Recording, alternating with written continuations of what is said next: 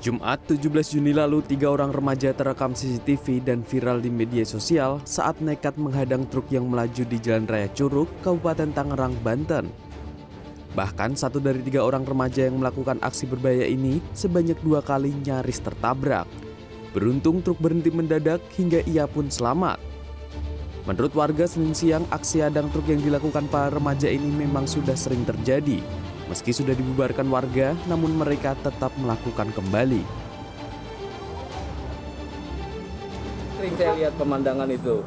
Anak-anak yang pada usia-usia kisaran SD sampai SMA lah, laki perempuan. merasakan ya? Eh, masyarakat sih sangat berharap tidak ada gerakan apa kegiatan-kegiatan mereka seperti itu. Karena itu berharap kepada aparat terkait terutama dan kalau perlu memang bekerja sama dengan masyarakat sekitar untuk bertindak real di lapangan nangani mereka. Karena ini budaya yang Kami lakukan intervensi ya agar tidak terjadi jatuh korban baik anak-anak tersebut maupun pengguna jalan lainnya. Ya. Jadi preventif strike yang kita kedepankan.